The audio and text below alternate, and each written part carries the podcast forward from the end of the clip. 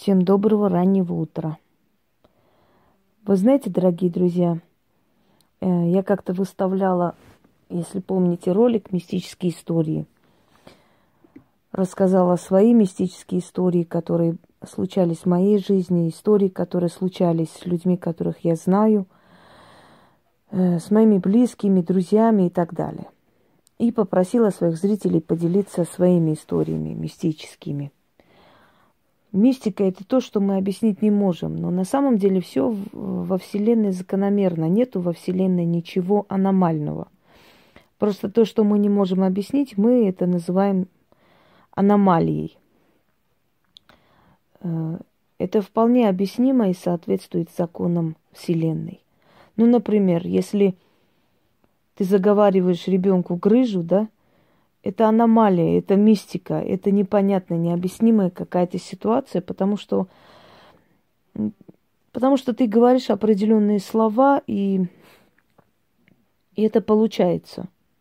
То есть ты не знаешь, как это происходит. Это аномалия.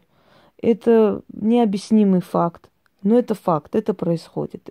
Это говорит о том, что есть некие законы Вселенной, о которых мы еще не доросли, не поняли, как это объяснить. Но это существует, и наши предки точно так же как бы на уровне подсознания передавали нам эти знания. Мы этими знаниями пользуемся и срабатывают. Хотя мы не можем объяснить, как это происходит.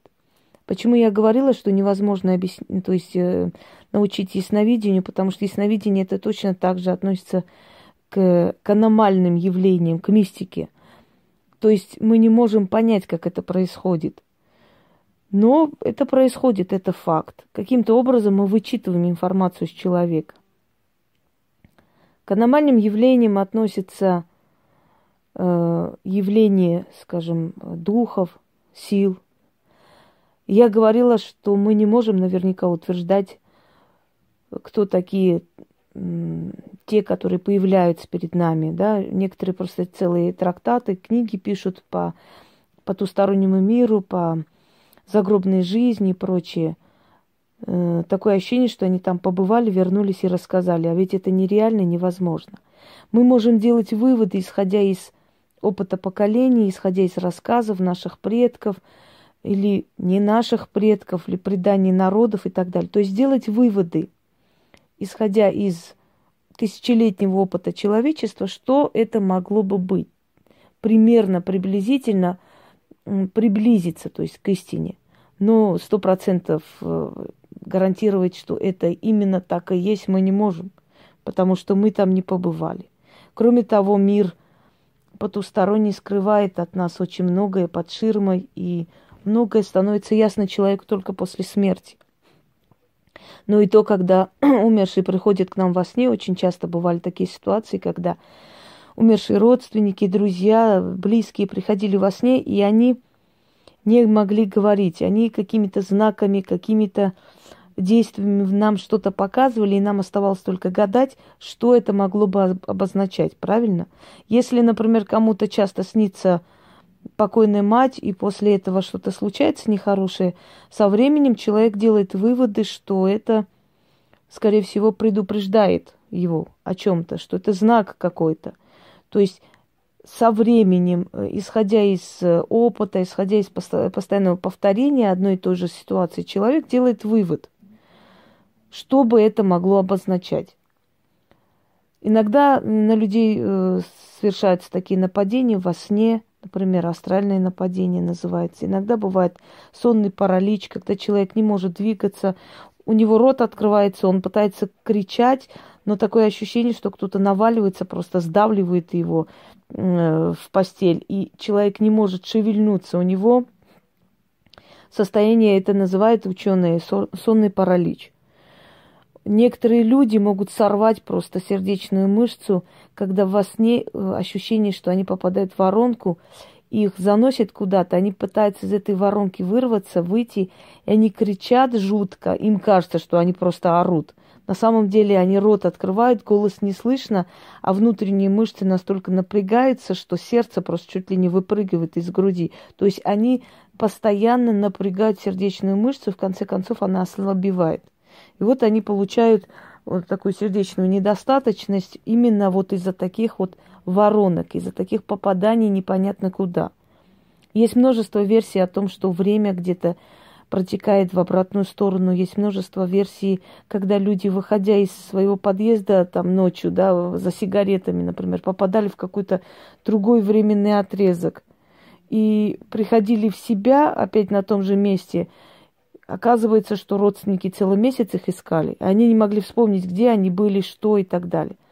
Многие люди такие вещи скрывают в своей жизни, потому что они считают, что общество их не примет, что общество посчитает их за сумасшедших.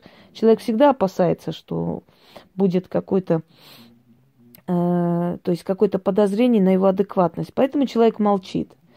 Э, и, как правило, внушает окружающий мир нам, да, тебе показалось, это просто такое, такая игра воображений, ситуация была такая и так далее. То есть э, общество в какой-то мере давит на нас, как-то воздействует, и мы, естественно, думаем, ну и ладно, хрен с ним, не вспоминать все, что было, иначе меня посчитают за сумасшедший.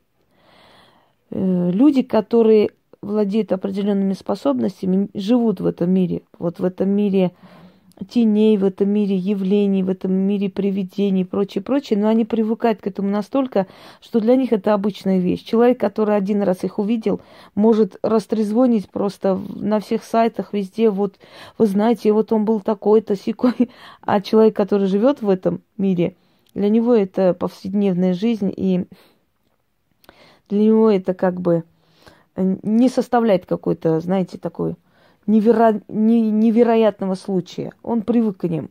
И он относится спокойно к этому. И редко вы услышите ответим рассказы о них. Если мы будем все рассказывать, ну, вы спать не сможете от страха. Э, у нас э, существует определенная ширма. Эта ширма закрывает наше подсознание от потустороннего мира. То есть мы не видим то, что там творится. Это для нас же очень хорошо, потому что мы тогда как бы спокойно живем. Многие практики в начале своего пути, когда, например, шли на кладбище, э, когда обучались этому, начинали постепенно работать с кладбищем, говорили, что когда заходили, у них закладывало уши, как в самолете, что у них было такое ощущение, что тысячи Э, тысячи голосов шепчут просто на ухо что-то, кому-то что-то нужно. У них кружилась голова, у них были определенные видения и прочее, прочее, пока не, не научились они это контролировать, закрывать и открывать эти видения. Такое присутствует, такое существует, есть определенные э, вещи, о которых мы не особо распространяемся. Вообще, я в том числе дарю очень много и даю очень много, и очень много рассказываю, раскрываю, но не все – потому что все знать, во-первых, не положено, во-вторых, для меня же будет наказуемо, и не всегда человек э, обычно воспримет для его слуха это слишком такой, знаете, слишком неподъемный груз. Мы с вами рассказывали о мистических историях, о явлениях всяких разных, и я попросила моих зрителей написать под роликами, потому что я намереваюсь в своих книгах последующих эти истории как бы эм, зафиксировать, оставить навсегда. То есть я собираюсь эти истории у себя в книгах поместить.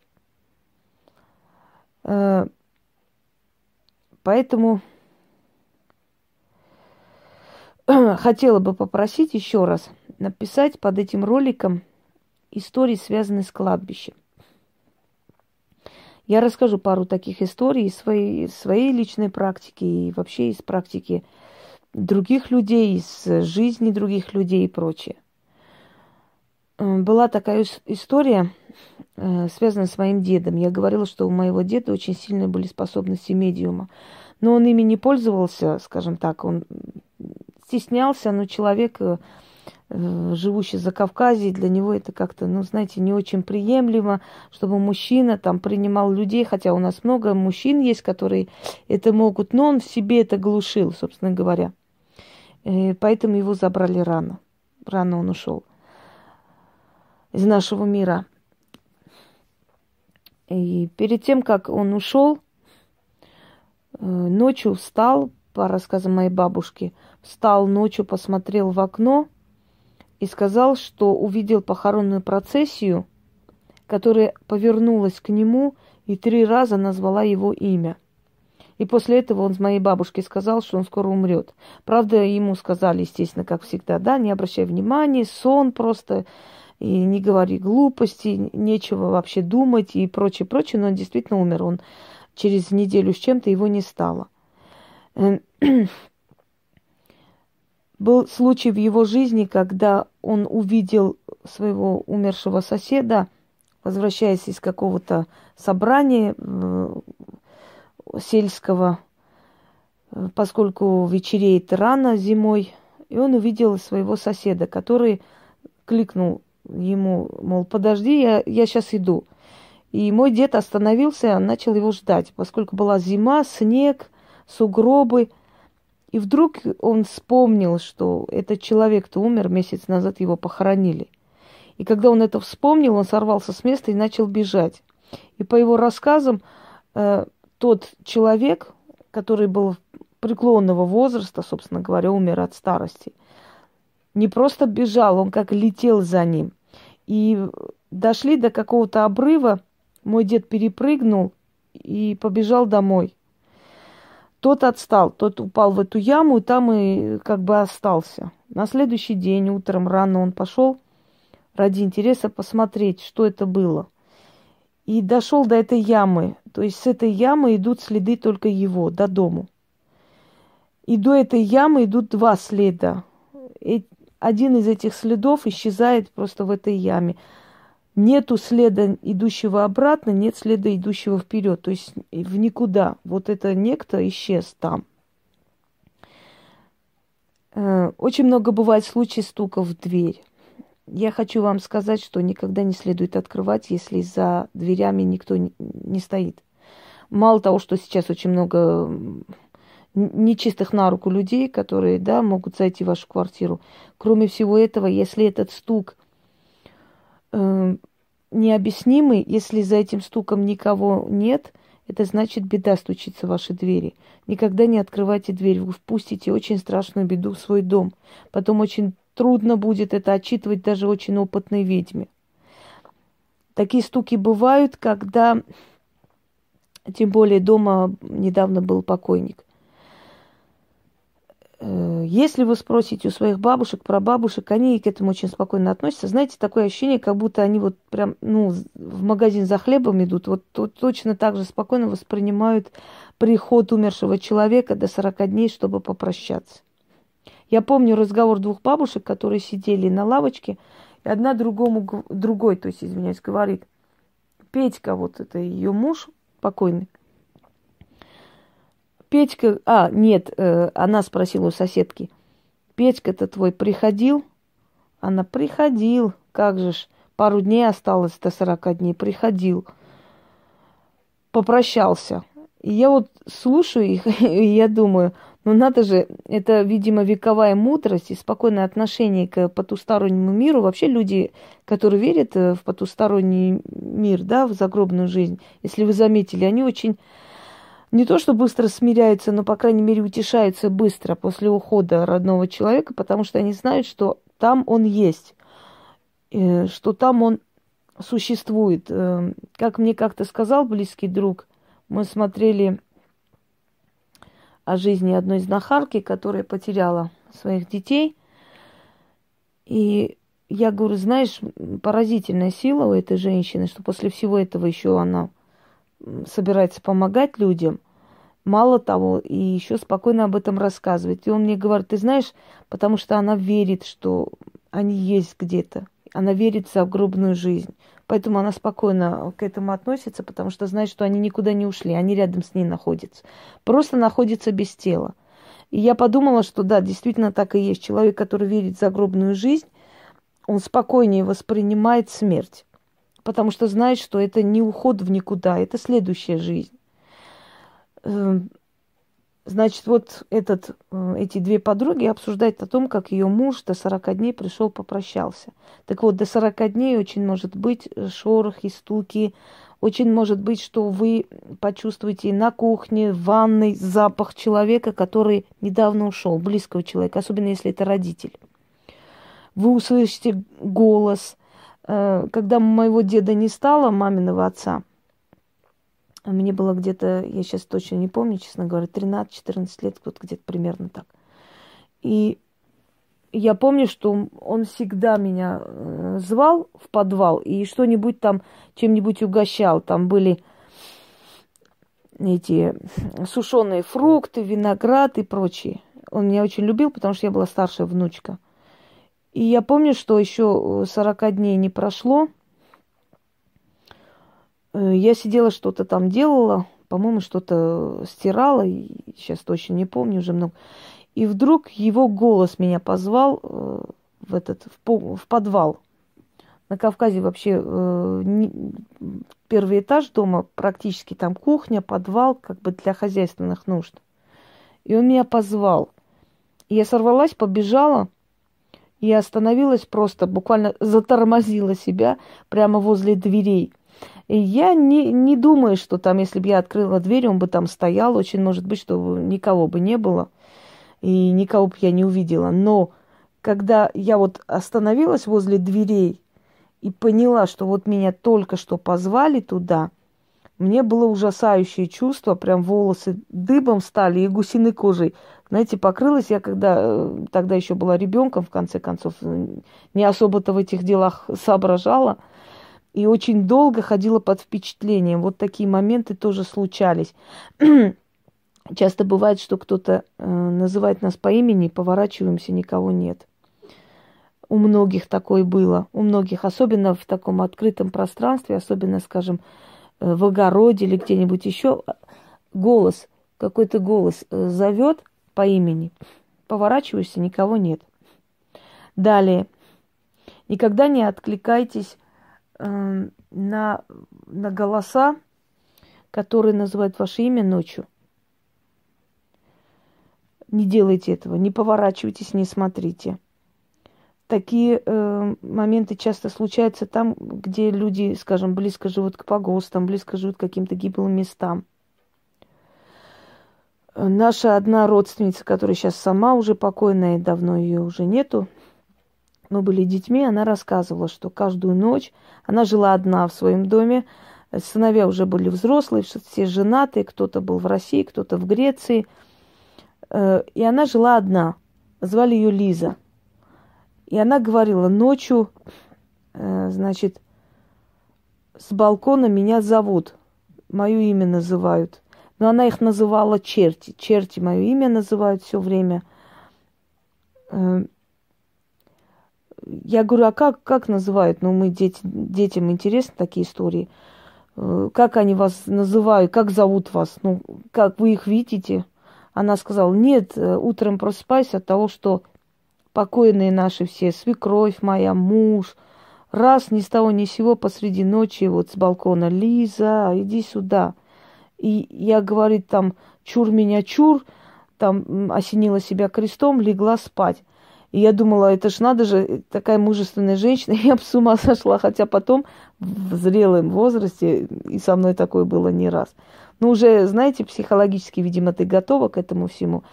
Это тоже от, относится к миру духов, это тоже относится к этим историям, связанным с спокойными, именно спокойными силами, то есть э, людьми, которые ушли, да, ду- души.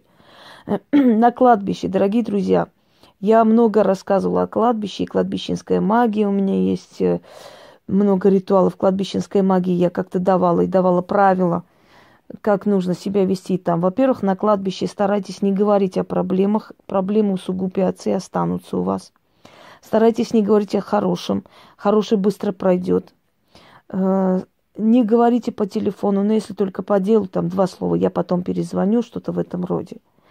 На кладбище никогда не подбирайте ничего, даже если это очень ценная вещь, даже если это бриллиантовое колье, не берите. Обязательно наверняка кто-то Э, принес и э, скинул на эту ценную вещь свои болезни или смерть даже. Потому что вам боком выйдет. Вот это бесценное колье, которое может быть миллион долларов стоит, может быть, я допускаю, но вы можете стать калекой, вы можете лишиться ног, вы можете лишиться глаз, от чего угодно. То есть я хочу вам сказать, что вам жизнь так искалечит, что эти деньги, полученные с продажи вот этой вещи, вам будет э, не в утешении. Следующий момент. Э, в карманах не держите мелочь. Если мелочь упадет на кладбищенскую землю, вы купили себе место, надо будет себя отчитать. Не вглядывайтесь э, в эти лица. Если вы не работаете на кладбище, если у вас не профессия, скажем, да, не, не практикуете, не вглядывайтесь в лица, в глаза людей, похороненных там. Не нужно, потому что э, им нужно внимание. Чем больше внимания вы им уделяете, тем больше они будут к вам вас не приходить и прочее ни по делу не шастайте по кладбищу. Как бы вам ни было там умиротворенно, спокойно, многие говорят, что на кладбище спокойно, они отдыхают душой, и у них какой-то какой-то мир наступает. Это потому, что вы видите, что все бренно в этом мире. Когда вы заходите на кладбище, видите, что люди жили, любили, рожали детей, там страдали, мучились или наоборот были счастливы, но в итоге они все здесь, то есть они ушли все, все уходит в этом мире, все бренно, все, все заканчивается, да, все превращается в тлен. Вам как-то на проблемы становится начихать, потому что вы понимаете, что все равно это все проходит, это все не вечно, и все это имеет только один итог. В какой-то мере кладбище дает спокойствие вот в этом отношении, мудрость. Но в другом случае, если вы постоянно нарушаете покор мертвым, то есть покой мертвого мира, извиняюсь, то это, это чревато. Там все-таки находятся э, люди, которые в основном умерли не от хорошей жизни, а от болезни ушли. Кто-то попал в аварию, кто-то покончил с собой и прочее, да? Это отрицательная энергия в любом случае. Кладбищенскую землю практики используют как для порчи и проклятий, так и для снятия и для очищения, то есть для спасения человеческой жизни. Э, эта земля, она убивает, но она может убить не только жизнь, она может убить и болезнь, она может убить и э, смертельные какие-то опасности, понимаете? Это нужно к этому прийти. Люди, которые практикуют на кладбище, для этого им десятки лет нужны были, чтобы постепенно туда идти. Кто сразу начинает это делать, у того очень э, неприятные, нехорошие могут быть последствия, э, потому что прежде чем что-либо практиковать, какую-то стезю в магии, нужно приучать свою энергию к этому. Нужно годами к этому приучать свою энергию, чтобы потом вы стали как на одной волне, на, на одной линии. То есть уже для вас это не опасно. Но мы сейчас говорим не о магии кладбищенской, хотя это тоже имеет место быть. Э, был такой случай, когда поехали на кладбище родители, как бы очистить там, убрать, прибрать на могиле бабушки, дедушки, и дети сидели, игрались. И девочка маленькая увлеклась куда-то, побежала и потерялась на огромном, в общем, кладбище. Стали искать. Несколько часов искали лихорадочно. И вдруг видят, она сама прибегает. Прибегает со слезами на глазах и говорит, мне там дяденька помог, сказал, вон твои папа с мамой, иди туда. Ну, родители, естественно, решили поблагодарить человека, потому что они уже потеряли надежду и перепугались до смерти, что они допоздна будут искать и не найдут. И подходят, э, значит, взяли ее за руку и говорят, а где дядя, покажи. Она пальцем показывает вон ту сторону. Идут, подходит, никого нет. Оглянулись, никого нет живого как бы кого бы поблагодарить. И тут девочка говорит, вот, вот, вот этот дяденька, вот который здесь вот нарисован. Посмотрели на, значит, на, на камне, на памятнике фотография, изображение, лицо молодого парня. И рассказывает ребенок, что я заплакала вот за этим камнем, из этого камня, из за этим камнем стоял дядя, вышел и сказал мне – Почему ты плачешь? Я говорю, я потеряла маму с папой. И он меня взял за руку, привел, показал и сказал, вот иди, они там стоят. То есть мир мертвых способен помочь. Дорогие друзья, если человек бездомный, если человеку нечего есть, и он будет ходить подбирать эм, конфеты, там сладости, все, что оставляется на кладбище, есть, мир мертвых его не тронет, потому что мир мертвых такой же разумный, как и все э, силы в мироздании.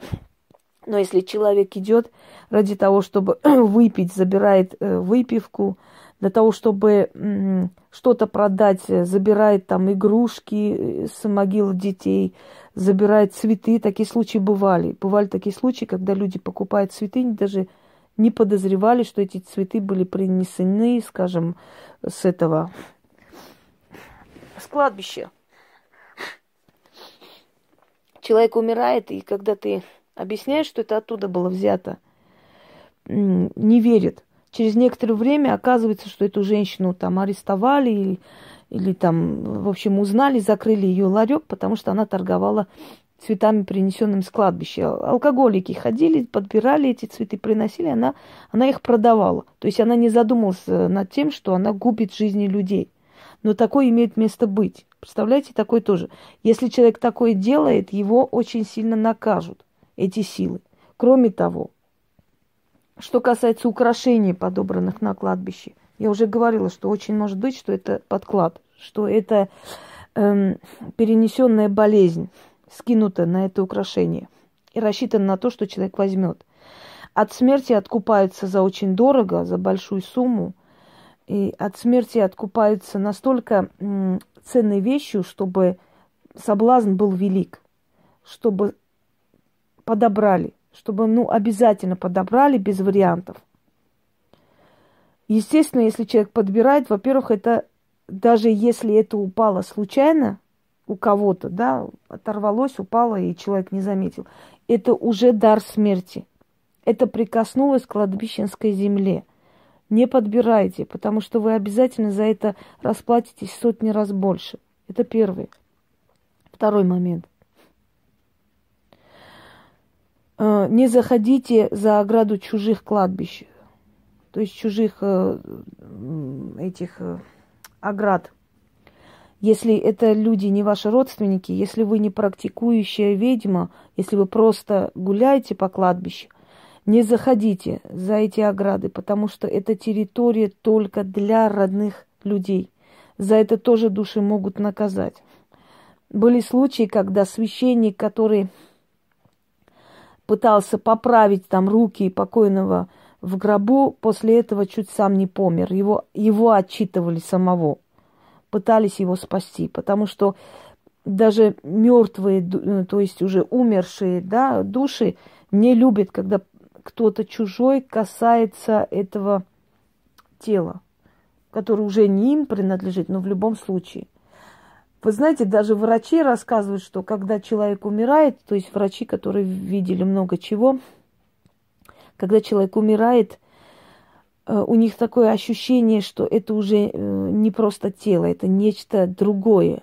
У них появляется ужасное какое-то отвращение и страх внутренний. Хотя многие из них это не показывают. В любом случае, они говорят, что они хотят, чтобы быстрее это убрали и забрали отсюда, потому что чувствуют, что это уже, это уже не просто тело, это нечто такое, что не из мира живых. Понимаете? И вот этот архетип, то есть внутренняя боязнь и неприязнь к, к мертвому, ко всему мертвому, а мертвелому дает о себе знать. Как бы ни говорили, как бы мы э, не были как бы люди 21 века, в нас это осталось, эти архетипы. И это в какой-то мере нас и оберегает, и сохраняет от ошибок. Следующий момент.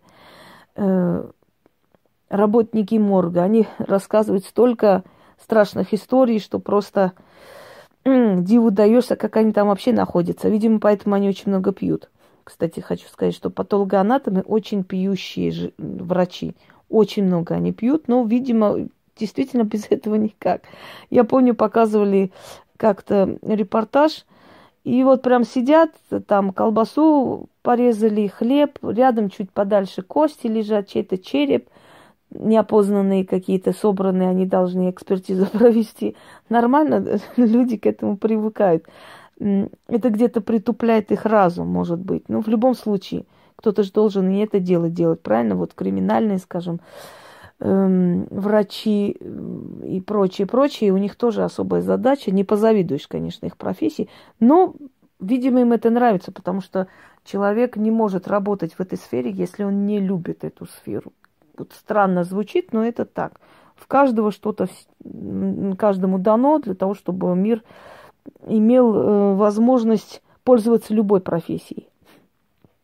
Далее. Э, кладбище почему обносится? Обносится кладбище для того, чтобы души умершие не выходили за пределы.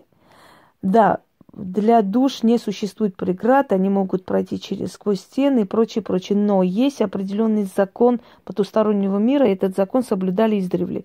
Обнесенное кладбище уже безопасно. Кладбища находились за городами, дорогие друзья. Они были далеки от э, населенных пунктов.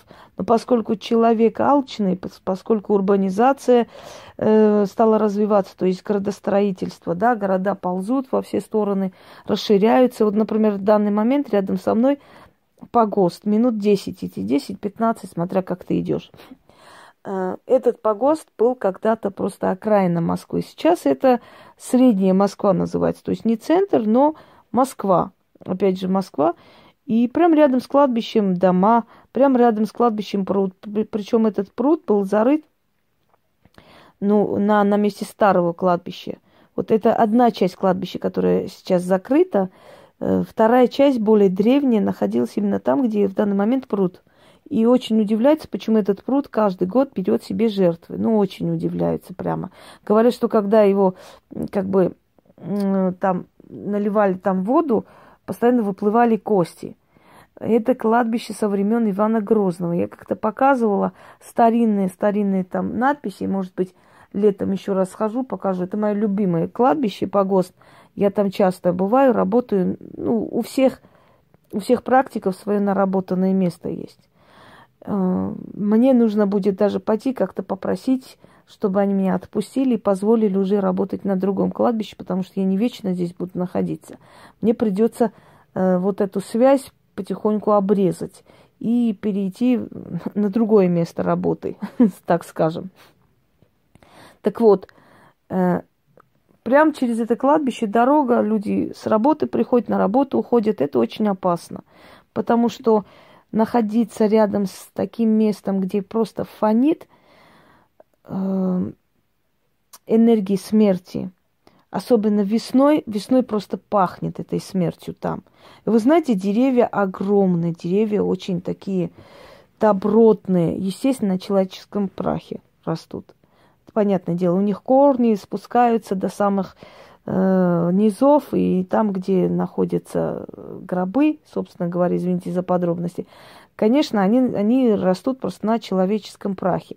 Поэтому они такие мощные, огромные, такие здоровые, красивые деревья. Но от этого ничего хорошего нет. Никогда нельзя собирать кладбищенские грибы, кладбищенские травы. Ну, если ты не собираешься порчу делать, конечно, самой себе.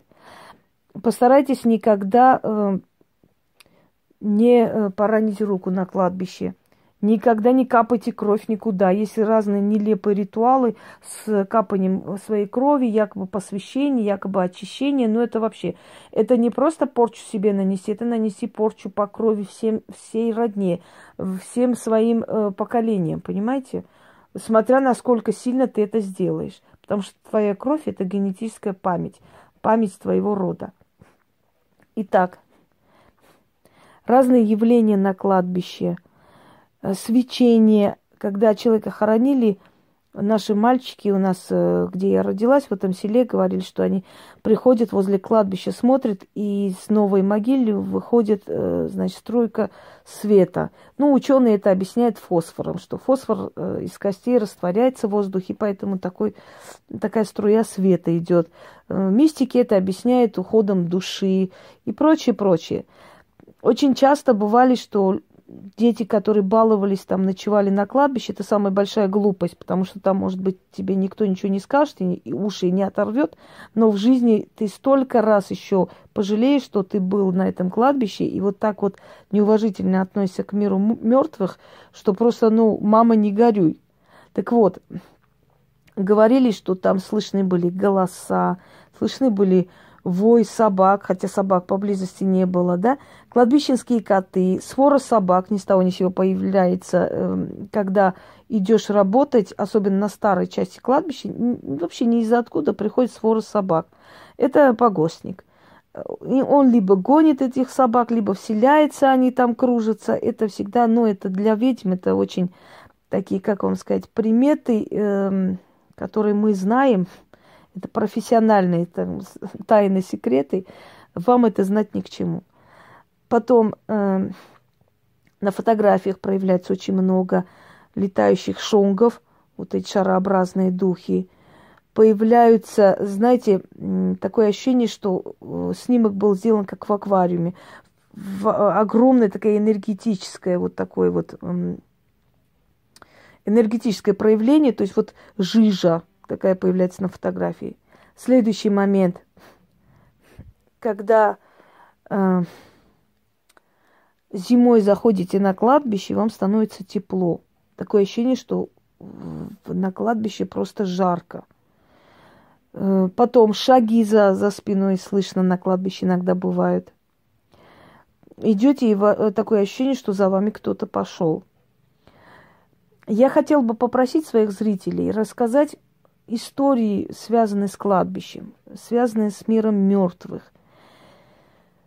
Эм, сталкивались ли вы с такими э, случаями? Были ли в вашей жизни это? Я хочу дальше взять у вас вот эти рассказы, и как бы эти рассказы найдут свое место в моих книгах, как и те рассказы, которые вы тогда написали – Напишите, вот что было у вас. Может быть, определенные моменты, вопросы, которые вы не прояснили для себя, не поняли, что это могло значить.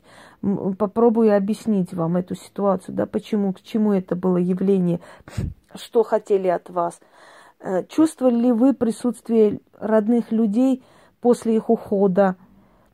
Это не, не приход во сне, а вот именно чувство, ощущение, что он здесь где-то стоит и тебя слышит или смотрит. Бывали ли моменты, когда вы в зеркале видели не свое отражение, а отражение близкого человека, которого сейчас нет? Слышали ли вы голоса этих людей? Стучались ли вам в двери? Были ли непонятные какие-то ощущения на кладбище, какие-то моменты, которые вы можете э, вспомнить и рассказать, потому что эти все рассказы, они на самом деле из жизни, понимаете? И эти рассказы нужно собирать для того, чтобы очень много сделать для себя еще выводов.